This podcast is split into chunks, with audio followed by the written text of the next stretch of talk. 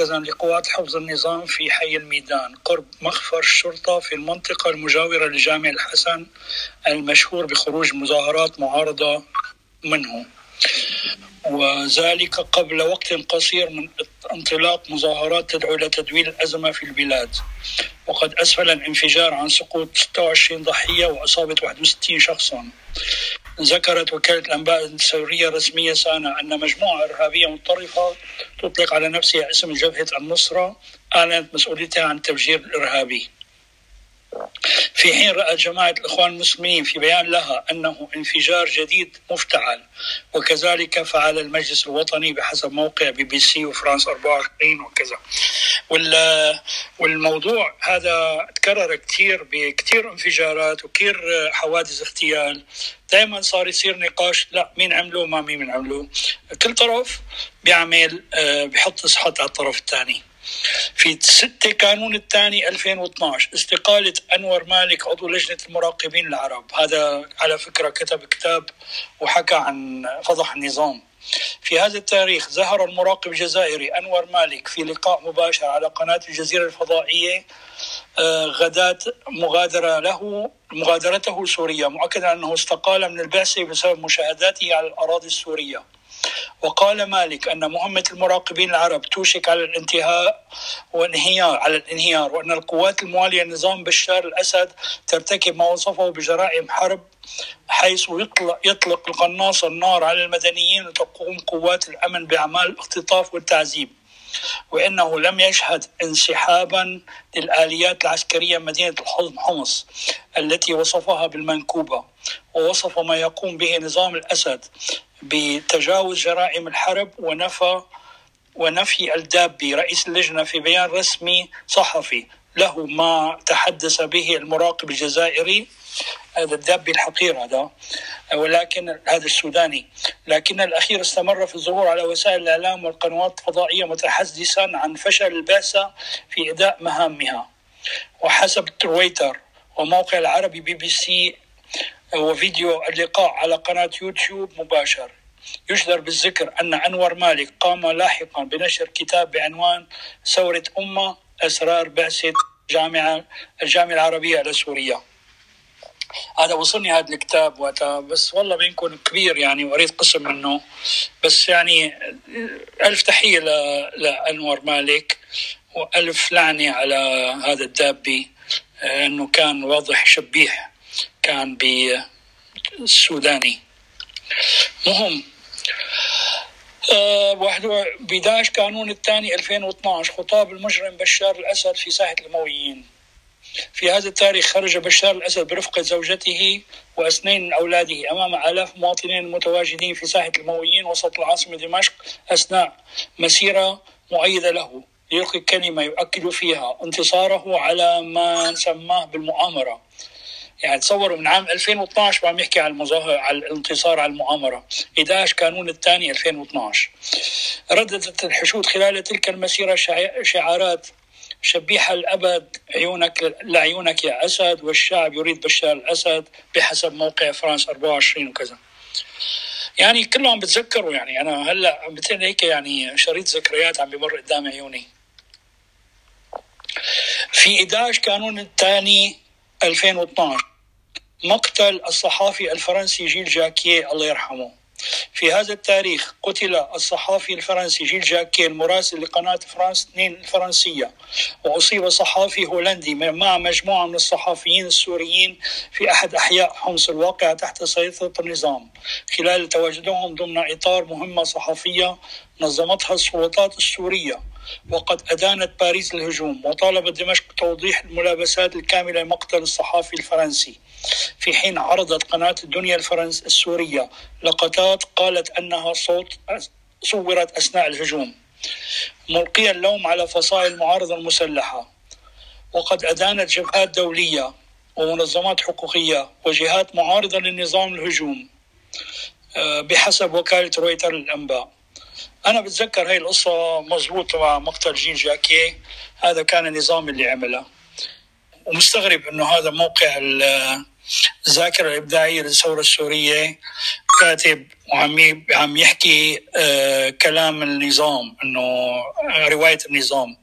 أنا حسب ذكرياتي هذا المفروض يتصحح كمان إذا واحد ممكن يبعث له رسالة يصححون.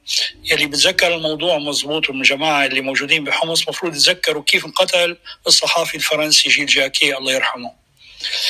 آه 22 قانون الثاني 2012 مبادرة الجامعة العربية لتشكيل حكومة وحدة وطنية. في هذا التاريخ دعت جامعة الدول العربية في قرارها رقم 7444 ما شاء الله كم قرار مطالعين.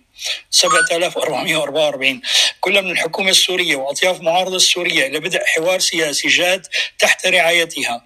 من أجل لا يتجاوز من أجل لا يتجاوز أسبوعين من هذه الدعوة وذلك لتحقيق مبادرة مفادها تشكيل حكومة وحدة وطنية وخلال شهرين على أن يتولى رئاستها شخصية متفق عليها تكون مهمتها تطبيق بنود خطة الجامعة العربية والإعداد لانتخابات برلمانية ورئاسية تعددية حرة. بموجب قانون ينص على إجراءاتها بإشراف عربي ودولي بهدف تحقيق انتقال سلمي للسلطة حسب قناة فرانس برس سي إن إن وبي بي سي. أه أنا آسف إذا عم يطلع معي بعض الكلمات مو صحيحة لأنه عم بقرأ مباشرة وما عم يعني بجوز يعني أنا مالي تطليع باللغة العربية وعم بقرأ من, من الكمبيوتر. ب 22 قانون الثاني 2012 تقرير الدابي الدابي عفوا يعني هذا الدابي الدابي في هذا التاريخ عقدت اللجنة الوزارية العربية المعنية بالملف السوري اجتماعا في القاهرة استمعت فيه إلى التقرير النهائي لبعثة المراقبين العرب في سوريا والذي قدمه رئيس البعثة محمد أحمد الدابي وخلص إلى أنه قد طرأ بعض التقدم في الوفاء بالتعهدات التي التزمت بها الحكومة السورية إلا أنها لم تلتزم بالتنفيذ الكامل والفوري لتلك التعهدات بحسب موقع كذا وكذا ونص ونص رسالة الأمين العام الجامعة العربية إلى مجلس الأمن. وقد تظاهر عشرات المعارضين السوريين أمام مقر الجامعة العربية في محاولة لمنع الوزراء العرب من دخول البوابة الرئيسية لحضور اجتماع المجلس بسبب التسريبات الوزارية لهم من الاجتماعات الوزارية والقاضية بتمديد مهمة عمل بعثة المراقبين العرب. لعنة الله على الجامعة العربية وعلى على المراقبين العرب وعلى الشلة. 24 قانون الثاني 2012 العنوان اسمه جبهة النصرة. في هذا التاريخ تم الإعلان عن تأسيس جبهة النصرة بدعم وإسناد من الفرع العراقي للقاعدة وبمرجعية إيديولوجية متعددة الروافد. تمكنت جبهة النصرة من اختراق الثورة السورية والولوج إلى الجغرافيا السورية وتعزيز حضورها مستغلة قوتها العسكرية وبراغماتيتها في تشكيل التحالفات المسلحة إضافة للدفعة المعنوية والتعبوية التي تلقتها من خلال إفراج النظام عن عدد المعتقلين من من ذوي الخلفيات الإسلامية الجهادية من سجونه بحسب مركز عمران الدراسات ودراسات المركز العربي للأبحاث ودراسات السياسات وكذا وكذا.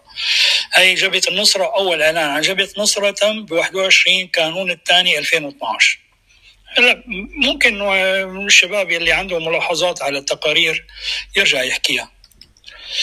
آه، في 28 كانون الثاني 2012 وقف عمل بعثة مراقبين العرب. في هذا التاريخ أفاد بيان صادر عن جامعة الدول العربية أنه تقرر وقف عمل بعثة مراقبين العرب في سوريا بسبب استمرار استخدام العنف وإطلاق النار. يعني هون كمان كلام ملغوم يعني جزء اللي بيقراها بيعتبر إنه إطلاق النار من الطرفين. وبعد ان لجأت الحكومة السورية إلى تصعيد الخيار الأمني في تعارض كامل مع الالتزامات المنصوص عليها في خطة العمل العربية وبروتوكول مهمة بعثه المراقبين.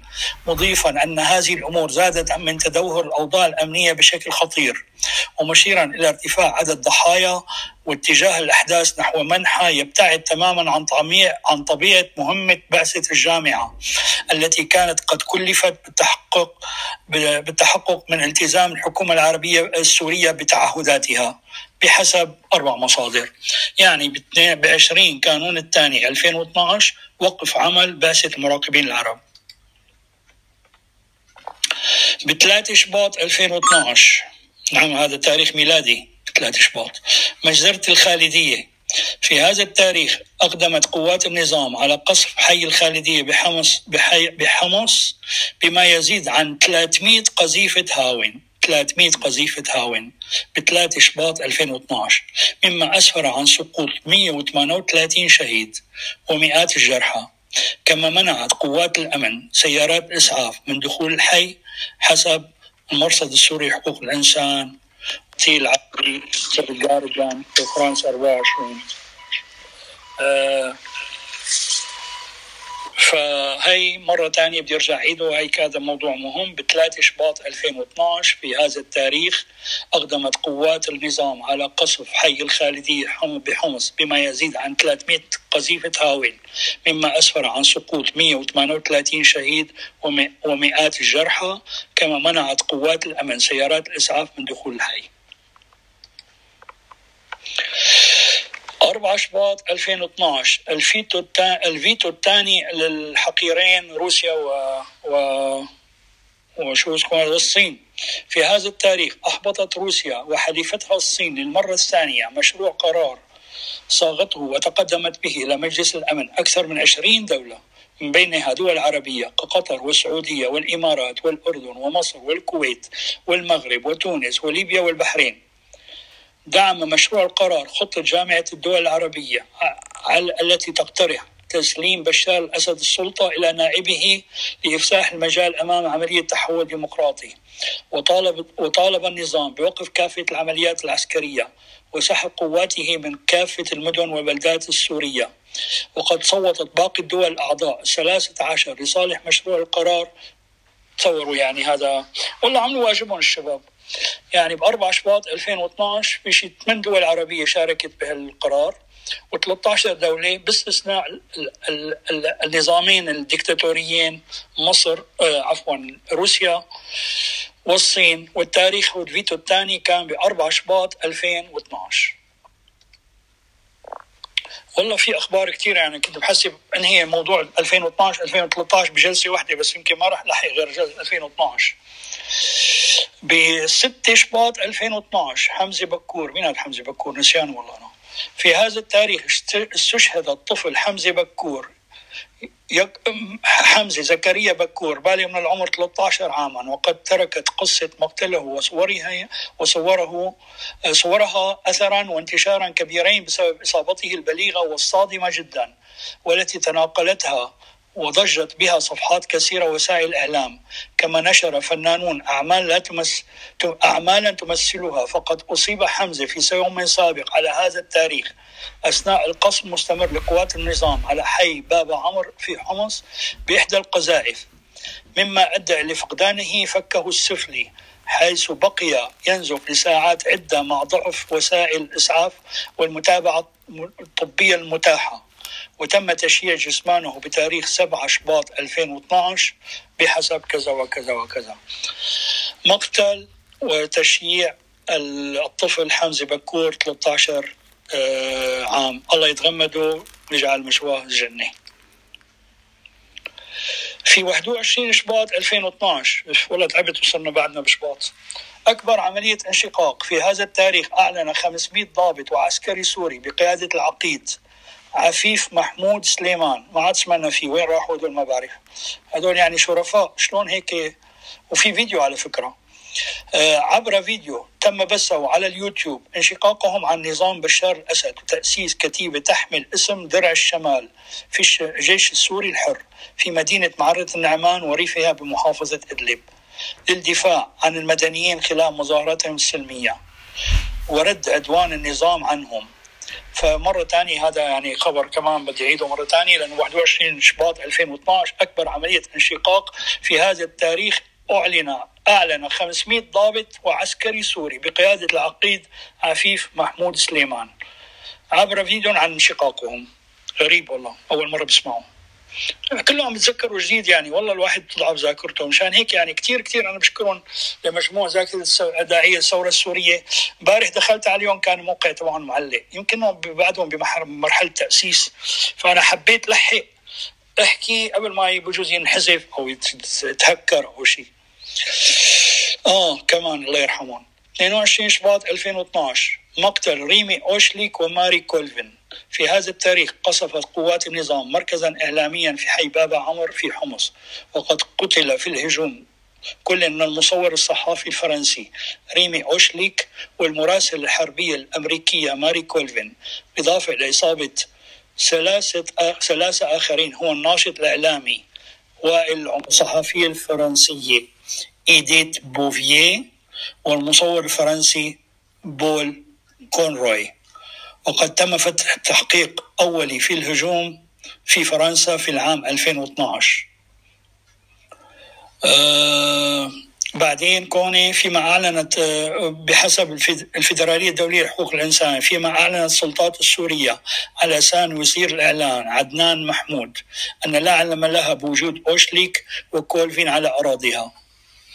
ب 22 شباط 2012 مقتل الصحفيين ريمي أوشليك وماري كولفين الله يرحمهم هدول ضحوا بحياتهم مشان إظهار الحقيقة الناصعة للثورة السورية والإجرام بشار الأسد ولكن المجتمع الدولي الحقير ما هالتضحية ما فادت ضحوا بحياتهم للأسف كشفوا النظام ولكن بالنهاية ما فادت 24 شباط 2012 مؤتمر أصدقاء سوريا. أنا عن أبوكم أبو أصدقاء سوريا. في هذا التاريخ افتتح في تونس المؤتمر الدولي لأصدقاء الشعب السوري. وأدان المشروع البيان الختاني المؤتمر ما وصفه بالانتهاكات الواسعة النطاق والمنهج لحقوق الإنسان التي يرتكبها النظام السوري. واعترف بالمجلس الوطني السوري ممثلا شرعيا للسوريين الذين يسعون لتغيير ديمقراطي هذا وقد رفض الرئيس التونسي منصف المرزوقي في كلمته الافتتاحية. ألف تحية لمنصف المرزوقي اللي طلعوا عليه حكم ظلم بالسجن. أه وقد رفض الرئيس التونسي منصف المرزوقي في كلمته الافتتاحية المؤتمر للمؤتمر الخيار العسكري لحزم لحل الأزمة السورية. واقترح بدلا عن ذلك الانتقال السلمي للسلطة. واستند مشروع بيان المؤتمر الذي شارك فيه نحو 60 دولة ومنظمة إقليمية وعالمية إلى المبادرة العربية ورحب بمقترحات الجامعة العربية لحل الأزمة وقدم دعمه الكامل لمبادرتها لتسهيل تحول سوري في سوريا تحول سياسي في سوريا. بعتذر مرة تانية عم بقرأ بشكل مباشر بيطلع معي تخبيص.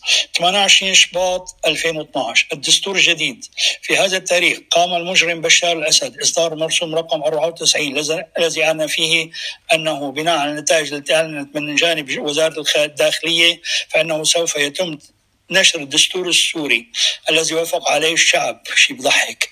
في الجريدة الرسمية للدولة ويعتبر نافذا من تاريخ 27 شباط 2020 وقد أصدر المجرم بشار الأسد سابقا المرسوم رقم 85 الذي وبناء عليه تم تحديد يوم 26 2 موعدا للاستفتاء على الدستور.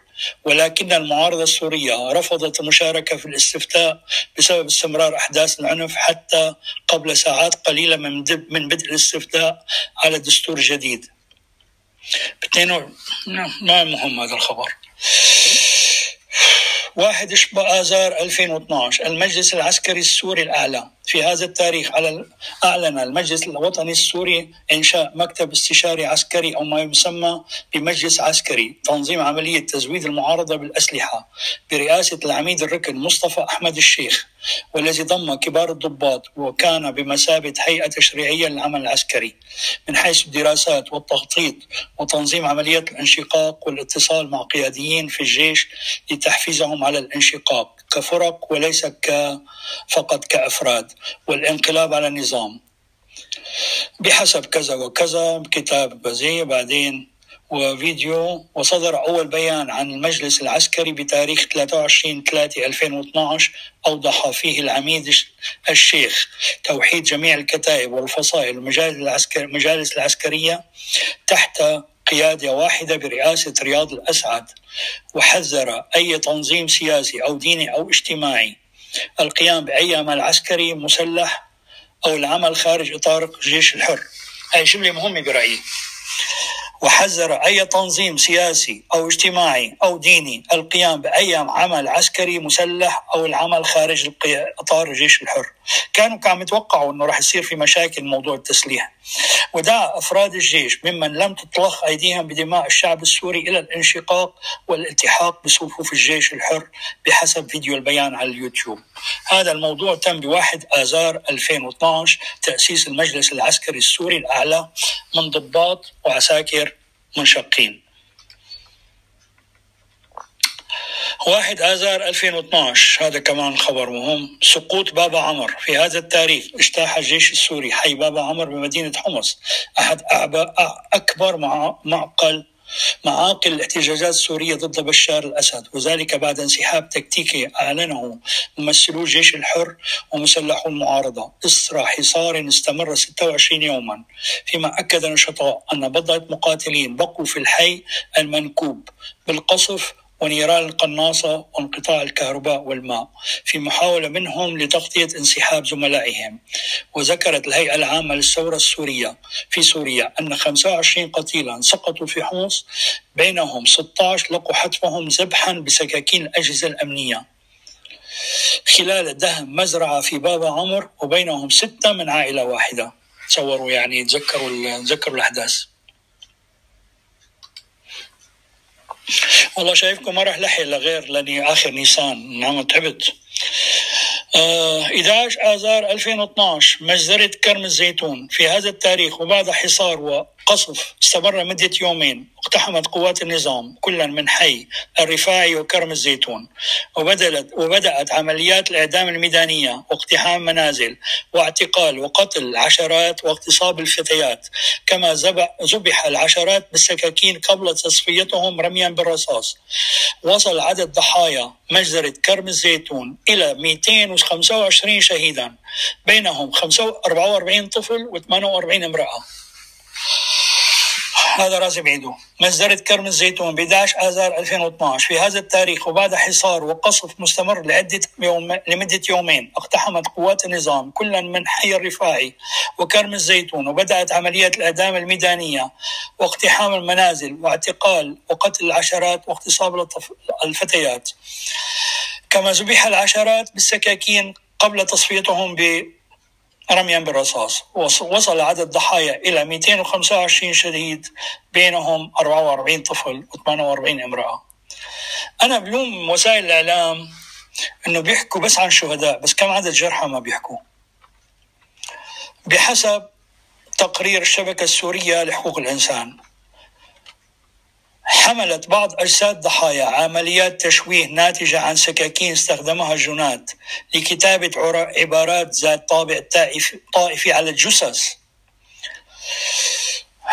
حملت بعض أجزاء بعض أجساد الضحايا علامات تشويه ناتجة عن سكاكين استخدمها الجنات لكتابة عبارات ذات طابع طائفي على الجثث. يعني واحد أحيانا ما باله يقرأ. 15 آذار 2012 احتفالية الشارع السوري. في هذا التاريخ أطلقت مؤسسة الشارع للإعلام والتنمية. احتفالية الشارع السوري للمرة الأولى بمناسبة الذكرى الأولى انطلاقة الثورة السورية. تضمنت فعاليات وأنشطة عديدة في مناطق خارجة عن مسلطة النظام. كالرقة تل أبيض جرابلس منبج ألباب كفر نبل وسراقب. تحتفي بالفن الذي أبدعته أحلام السوريين وساحاتهم وشوارعهم والاحتفال بالصمود رغم العنف وآلات القتل التي تنهش المدن والأجساد البريئة يوميا على مدار عام كامل.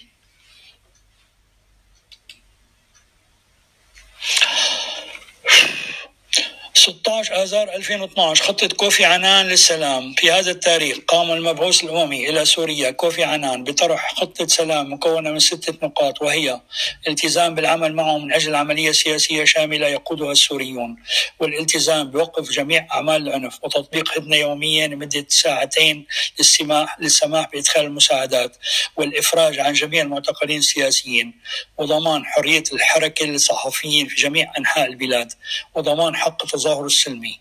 وقد تم تحديد 10 نيسان 2012 كموعد نهائي لانسحاب قوات النظام من المدن السورية.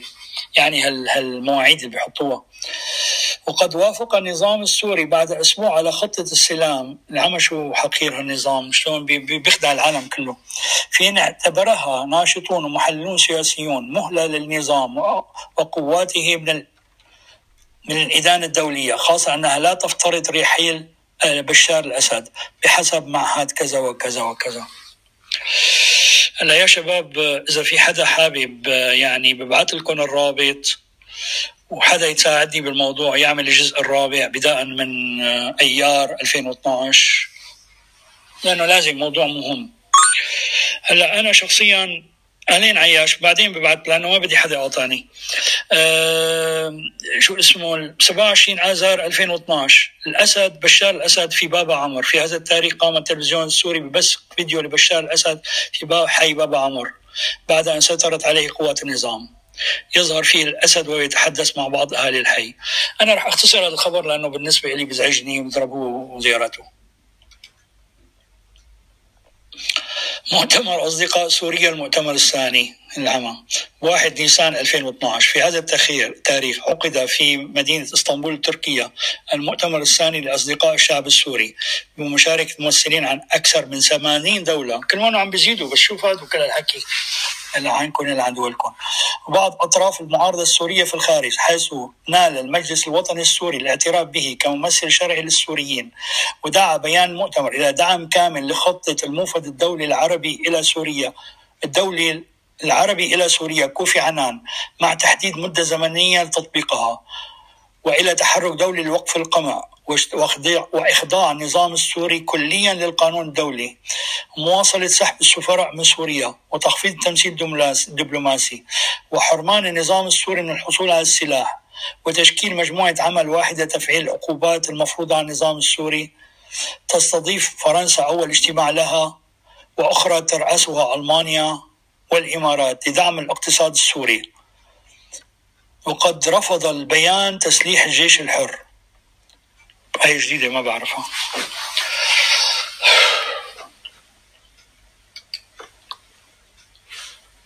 في 8 نيسان 2012 حملة أوقف القتل. في هذا التاريخ بدأت حملة أوقف القتل بوقفة المحامية ريما دالي 32 عام مرتدية معطفا مطريا أحمر ومسك لافتة حمراء كبيرة في تقاطع الطرق قرب مبنى البرلمان في دمشق. تقول لافتة أوقف القتل.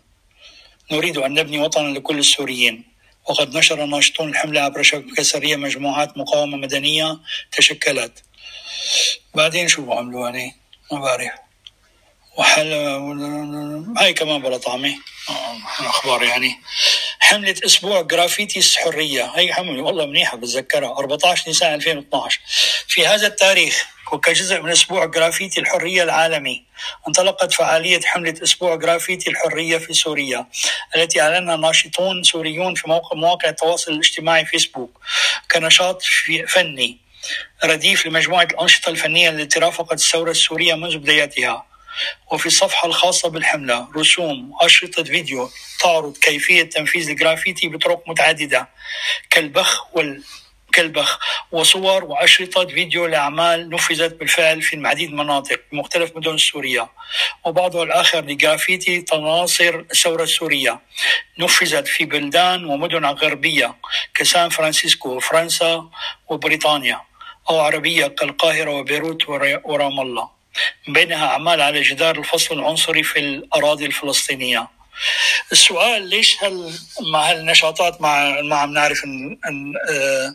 نعيدها على. على فكرة حسب اعتقادي في ناس دفعت ثمن حياتها بسبب هالجرافيتي لأنه بتذكر النظام اعتقل كثير ناس إنه عم يرسموا ويبخوا على على على, على الحيطان واعتقلوا ويمكن هلا لحد هلا ما بنعرف وينهم يمكن صارت عظامهم ملاحم مد... آه، مكاهل الله يرحمهم. هذا قرار كمان مهم. ما بعرف ليش الناس بتركز على القرار الثاني. 14 نيسان 2012 قرار مجلس الأمن رقم 2042 يعني بيختلف عن 2544 مدري قديش رقم الثاني. 2042 ب 14 نيسان 2012 في هذا التاريخ أصدر مجلس الأمن التابع للأمم المتحدة القرار رقم 2042 الذي يقضي بنشر ما يصل إلى 30 مراقب عسكري غير مسلح بشكل مبدئي في سوريا لمدة ثلاث أشهر لمراقبة وقف إطلاق النار بدءا من 12 نيسان 2012 بعد أعمال عنف استمرت 13 شهر وحسب القرار الروسي الأوروبي فإن نشر بعثة مراقبين تابعة للأمم المتحدة سيكون رهن تقديم تقييم من جانب الأمين العام للأمم المتحدة بان كيمون والذي سيراقب التطورات ذات الصلة على الأرض. بما في ذلك وقف العنف وتضمن القرار مطالبة الحكومة السورية بإعطاء ضمانات ليتمكن المراقبين من إنجاز مهمتهم من بينها الحرية الكاملة من دون معوقات وبشكل فوري خاصة فيما يتعلق بالتنقل والوصول. كما طالب القرار الأممي دمشق باحترام واضح وكامل لوعدها بسحب قوات جنودها وأسلحتها الثقيلة من المدن السورية.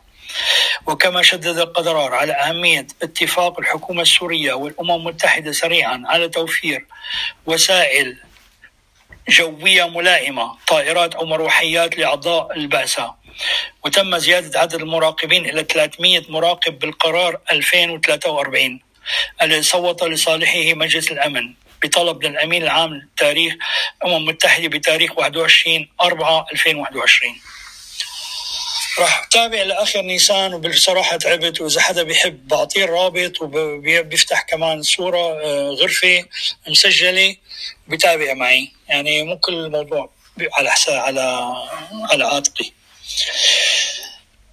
ها صرنا بسبعة أيار 2012 راح كفي لآخر أيار ماشي الحال. انتخابات مجلس الشعب. في هذا التاريخ انتخب أعضاء مجلس الشعب لدور التشريع العام الأول لعام 2012 في ظل الدستور الجديد للبلاد الذي أقر الذي أقر في شهر شباط. علاج فاضي. ماشي الحال. انتخابات مجلس الشعب 7 أيار 2012 25 آذار الف... أيار 2012 من هذا ربيع الغزي؟ في هذا التاريخ استهدف رصاص قوات النظام النظام الناشط مدني ربيع الغزي في حادثة أولى من نوعها. في وسط شارع بغداد بقلب العاصمة دمشق أثناء قيادته لسيارة شقيقته المخرجة السينمائية والناشطة ريم الغزي. وأصيب برصاصة قاتلة في العنق. قامت عناصر النظام. بعد ذلك بوضعه في صندوق السيارة وركنه على جانب مشفى الهلال الأحمر. وقد تم تشييع جسمانه في اليوم التالي وسط انتشار أمني كثيف بحسب تقرير كذا وكذا. هي ما بعرف هي ما بتذكرها. هي إنه اغتيال ناشط بوسط عاصمة دمشق اسمه ربيع الغزي الله يرحمه هو بسيارته بطلقه نارية بالرقبة. يعني شايفين عم ننسى كثير. ما, ما بتذكر والله بصراحة هذا الخبر. كما هذا خبر حلو راح أعيده مرتين. خم... مو حلو طبعا هالحلو حلو؟ 25 أز... أيار 2012 مجزره الحولة. في هذا التاريخ وبعد قصف متواصل استمر 14 ساعة مخلفا 11 شهيدا. اقتحمت قوات النظام بلدة الحولة في حمص وقامت بأعمال بإعدامات ميدانية بحق الأهالي حيث تم تكبيلهم وذبحهم بحراب البنادق والسكاكين. وقد بلغ عدد شهداء المجزرة 107, 107 شهداء بينهم 47 طفل دون سن العاشرة و32 امرأة. بحسب كذا وكذا وكذا وقد ترافقت المجزرة مع وجود المراقبين دوليين في سوريا والذين لم يصلوا إلى المدينة إلا بعد 24 ساعة من المجزرة وقاموا بالاستماع لشهادات الضحايا وقد جاء في التقرير الذي قدمته لجنة التحقيق الدولية بحول سوريا يوم 12 26 6 2012 أن اللجنة تشتبه في أن قوات النظام ارتكبت عديد من عمليات القتل في هذه البلدة لكن المراقبين الدوليين غير قادرين على تحديد هوية النجونات بحسب اللجنة السورية لحقوق الإنسان. مرة ثانية يا شباب. 25 آذار 2012 مجزرة الحولة. في هذا التاريخ وبعد قصف متواصل استمر 14 ساعة مخلفا 11 شهيدا. اقتحمت قوات النظام بلدة الحولة في حمص وقامت بإعدامات ميدانية بحق الأهالي حيث تم تكبيلهم وذبحهم بحراب البنادق والسكاكين. وقد بلغ عدد شهداء المجزرة 107 شهيد بينهم 47 طفل و32 امرأة. وإجت اللجنة الدولية لحقوق الإنسان اتهمت بشكل غير مباشر النظام ولكنها غير متأكدة من هوية القجونات. دائما هدول يعني بأنه نوع من الحيادية. إجت الأشباح دخلت على مجزرة الحولي وقتلتهم باسل شحاده وأحمد العصم ب 26 28 أيار 2012 في هذا التاريخ استشهد كل الناشطين الإعلاميين باسل شحاده وأحمد العصم. في مدينة حمص خلال القصف المدفعي الذي تعرض له حي باب السباع ويعد الإسنان من أبرز من اشتغل على توثيق ما تعرضت له مدينة حمص كان باسل شحادة ناشطا في التظاهرات حيث تعرض للإعتقال أثناء مشاركته في مظاهرة المثقفين الإعلاميين في منطقة الميدان في دمشق. وقد ساهم وأنجز العديد من الأفلام الوثائقية عن الثورة السورية ثم انتقل إلى مدينة حمص تدريب لتدريب الناشطين على التصوير ومنهم المخرج أحمد الأصم الذي لقي مصرعه مع زميله. وكان الأصم قد أعد العديد من التقارير عن مدينة حمص والأوضاع الإنسانية فيها. بحسب كذا وكذا. ذاكرين صحيفة سوريتي والله كمان هي الصحيفة اللي أنت مشهور عليها. بحسب مركز سوري للإعلام وحرية التعبير وصحيفة سوريتي. وقد نعت مديرة مديرة جامعة سيراكيوس الأمريكية. الطالب باسل شحادة الذي تنازل عن منحته لدراسة الإخراج السينمائي في نيويورك وسافر إلى حمص لتدريب الناشطين على تصوير انتهاكات النظام بحسب نص الكلمة على موقع الجامعة. هي شغلة مهمة كمان أنه شاب تنازل عن جامعته وعايش بأمريكا ومبسوط ومرتاح وكان عم يدرس إخراج وكان ممكن يرجع مخرج مثله مثل مصطفى العقاد ولكنه رجع بسبب الثورة لتدريب الناشطين على التصوير وعمل ببعض الأفلام وتم نشرها الله يرحمك يا باسل. يعني استشهاد باسل شحادة وأحمد العصام 29 أيار 2012 يلا رح كمل آخر حزيران آه، حتى نكمل نص السنة. 29 أيار 2012 طرد السفراء. في هذا التاريخ بدأت حملة من دول أوروبية وغربية لطرد سفراء دبلوماسيين سوريين من بلادها. إثر مجزرة الحولة التي ارتكبها النظام في حمص حيث قررت واشنطن وبعض العواصم الأوروبية الكبرى كباريس ولندن وبرلين قطع العلاقات الدبلوماسية مع النظام بهدف الضغط عليه ليوقف سياسة القمع بعد قرار ممثل مماثل من قبل أستراليا وكندا. كما أمهلت الولايات المتحدة تعتبر دمشق مسؤولة عن المجزرة الحولة؟ 72 ساعة للسؤال شو هذا؟ السؤال للمسؤول السوري في واشنطن زهير جبور لمغادرة البلاد وأعلن الرئيس الفرنسي فرانسوا هولاند طرح طرد سفيرة سوريا في باريس لمياء شكور. وعدا ذلك أعلنت باريس برلين. استدعاء سفير سوريا في ألمانيا لإبلاغه لإبلاغه بقرار طرده في مهلة 72 ساعة. كما تبلغ القائم بالأعمال السوري في لندن قرار طرده من قبل وزارة الخارجية. وبدورها أبلغت روما ومدريد السفيرين السوريين لديها بالتدبير بتدبير نفسه. فيما تم استدعاء سفير سوريا في بلجيكا وأعلنت وزارة الخارجية البلغارية أنها ستطرد السفير السوري بالوكالة في صوفيا صلاح سكر. وكذلك دبلوماسيين اثنين آخرين. كما أعلن وزير الخارجية الهولندي يوري روزنتال سفير سوريا الذي يتولى من بروكسل تمثيل بلاده في هولندا وفي بلجيكا. يعني في عدة دول طردوا سفراء السوريين بناء على مجزرة الحولة الذي اتهم فيه على ما يبدو كان مجهرة كثير كانت ردة فعل قوية. اتهم فيه النظام السوري بهذه المجزرة وتم الطرد في 20 أيار 2012 يا ويلي يا ويلي. 6 حزيران 2012 مزرعة مزرعة القبير. أنا نسيان هاي المزرعة. في هذا التاريخ قامت قوات النظام مدعومة بالدبابات برفقة عشرات الأشخاص ممن كانوا يرتدون الزي المدني ويحملون الأسلحة البيضاء ومسدسات وبنادق الكاشينكوف باقتحام قرية القبير بمحافظة الحماة وارتكاب مجزرة مروعة بحق الأهالي. راح ضحيتها خمسين شخصا. موثقين بالاسم. في حين أن العدد فاق المئة ضحية إلا أن العديد منها كان محترقا ومشوها. ولم يتم التمكن من تحديد هويته. بحسب كذا وكذا وقد حاول المراقبون زيارة القبير غداد وقوع المجزرة إلا أنهم اضطروا إلى العودة بعد تعرضهم لإطلاق النار وتوقيفهم على حواجز أمنية تابعة للنظام وعلى حواجز أقامها مدنيون لكنهم تمكنوا من دخولها في اليوم التالي بحسب. المجازر رحيدة مرتين معلش بدي أتعب شوي بس هي مجازر مهمة. 6 حزيران 2012 مزرعة مزرعة القبير في ريف حماة انقتل فيها 50 واحد آه، بالسكاكين والأسلحة الفردية ولكن هذا موثقين بالاسم ولكن العدد فاق 100 واحد ولكن لم يتمكنوا من معرفة الأسماء لأنها 50 واحد ثانيين مشوهين بسبب الحريق أجسادهم بشكل كامل. يلا قربنا على آخر حزيران. 20 حزيران 2012 أول انشقاق في سلاح الطيران في هذا التاريخ هبط الطيار العقيد حسن المرعي بطائرته الحربية. طيران ميك في قاعدة الملك حسين العسكرية الجوية في منطقة المفرق قرب الحدود الأردنية السورية. في أول حادثة لانشقاق سلاح الطيران وكان التلفزيون السوري وكالة الأنباء السورية قد ذكر مسبقا أن الاتصال قد فقد مع طائرة من نفس الطراز. أثناء قيامها بطلعات تدريبية. وفي اليوم التالي أعلن وزير الدولة لشؤون الإعلام والاتصال الأردني سميح المعايطة أن قائد طائرة طلب اللجوء السياسي آه، في الأردن. تحية له والله إن شاء الله ما يكون عائلته تأثرت لأنه النظام هذا بيكون اعتقل يمكن عائلته ل 20 جد.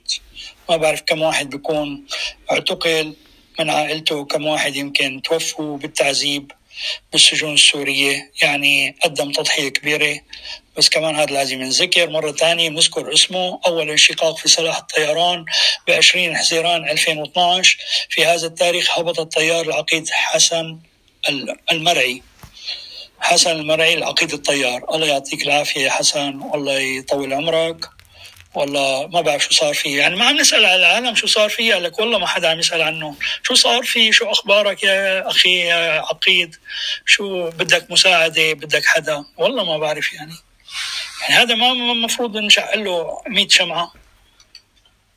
لازم إذا حدا بيعرف شو قصته لازم حدا يطلع يحكي لنا إياها. وين صار؟ شو صار؟ هاجر طلع. عائلته موجودة. عائلته اعتقلت. شو تصرف النظام ضد عائلته؟ شو كان التصرفات؟ لأنه طلع بدون ما يدردشر عائلته بسوريا أكيد ما طلع قبله. فضحى تضحية كبيرة. لازم نعم بدي أعمل شي مرة موضوع عنه لحسن المرعي آه العقيد الطيار. لنشوف شو مرة؟ 30 آذار وهذا آخر خبر لأنه بدي تعبت مجموعة العمل الدولية. في هذا التاريخ أنهت مجموعة العمل الدولية حول سوريا. اجتماعها الأول بجنيف الذي دعا إليه المبعوث الخاص المشترك الأمم المتحدة وجامعة الدول العربية كوفي عنان. لبحث كيفية تطبيق خطة النقاط الستة ومن بينها الوقف الدوري الفوري لأعمال العنف بكافة أشكاله والاتفاق على عملية انتقالية يقودها السوريون وحسب وكالة الأنباء الألمانية فإن عنان أشار أن الخطة لا تتضمن الدعوة لتنحي بشار الأسد وأن على الحكومة الانتقالية في سوريا أن تضم أعضاء من الحكومة الحالية ومسؤولين عن المعارضة وجهات أخرى لم يسميها وأوضح عنان. أن المشاركين حددوا المراحل والإجراءات التي يجب أن يلتزم بها أطراف لضمان التطبيق الكامل لخطة النقاط الستة والقرارين رقم 2042 و 2043 الصادرين عن مجلس الأمن بحسب موقع كذا وكذا. يمكن حكيت شي نص ساعة ما بعرف أكثر. التسجيل موجود. بأي لحظة ممكن الواحد يرجع يقرأ.